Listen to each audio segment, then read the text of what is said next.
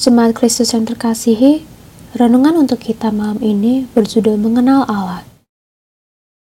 Dan bacaan kita diambil dari 1 Yohanes 2 ayat 1 sampai dengan ayat yang ke-6. Beginilah firman Tuhan. Anak-anakku, hal-hal ini kutuliskan kepada kamu, supaya kamu jangan berbuat dosa. Namun jika seorang berbuat dosa, kita mempunyai seorang pengantara pada Bapa, yaitu Yesus Kristus yang adil. Dan ia adalah pendamaian untuk segala dosa kita. Dan bukan untuk dosa kita saja, tetapi juga untuk dosa seluruh dunia. Dan inilah tandanya bahwa kita mengenal Allah, yaitu jikalau kita menuruti perintah-perintahnya. Barang siapa berkata, Aku mengenal dia, tetapi ia tidak menuruti perintahnya.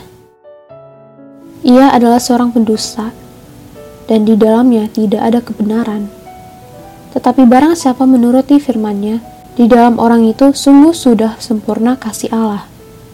Dengan itulah kita ketahui bahwa kita ada di dalam Dia. Barang siapa mengatakan bahwa ia ada di dalam Dia, ia wajib hidup sama seperti Kristus telah hidup. Seorang yang mengenal Allah tidak hanya dinilai dari seberapa dalam atau seberapa tinggi ilmu teologinya.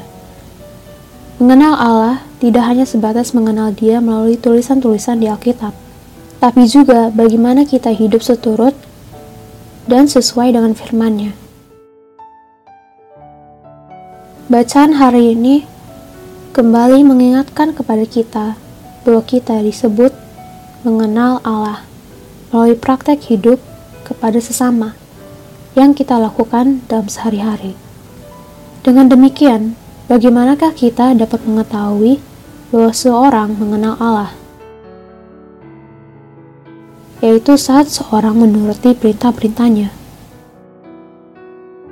Seorang yang mengenal Allah tidak hanya akan mempelajari sosoknya, namun juga akan berupaya hidup sesuai dengan hukum dan perintahnya.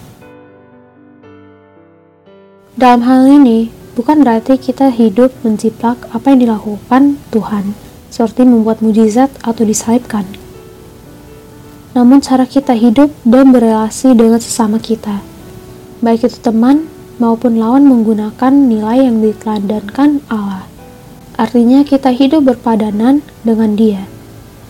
Menjadi pengikutnya juga bukan berarti kita tidak pernah jatuh ke dalam dosa, melainkan bagaimana sikap kita saat mengetahui bahwa kita melakukan dosa, yaitu dengan berlutut mengakui dan memohon ampun di hadapan Allah bahwa kita telah melakukan pelanggaran.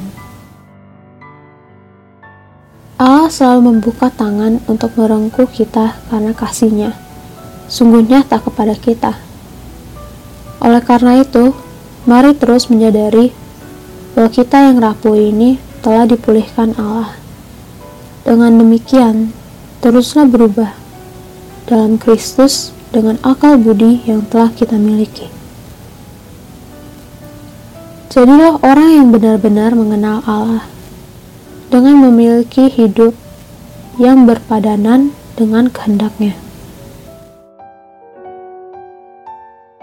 Demikianlah renungan malam ini. Semoga damai sejahtera dari Tuhan Yesus Kristus tetap memenuhi hati dan pikiran kita. Amin. Jemaat yang terkasihi, mari kita bersatu hati menaikkan pokok-pokok doa yang ada dalam gerakan doa 21 GKI Sarwainda. Mari berdoa.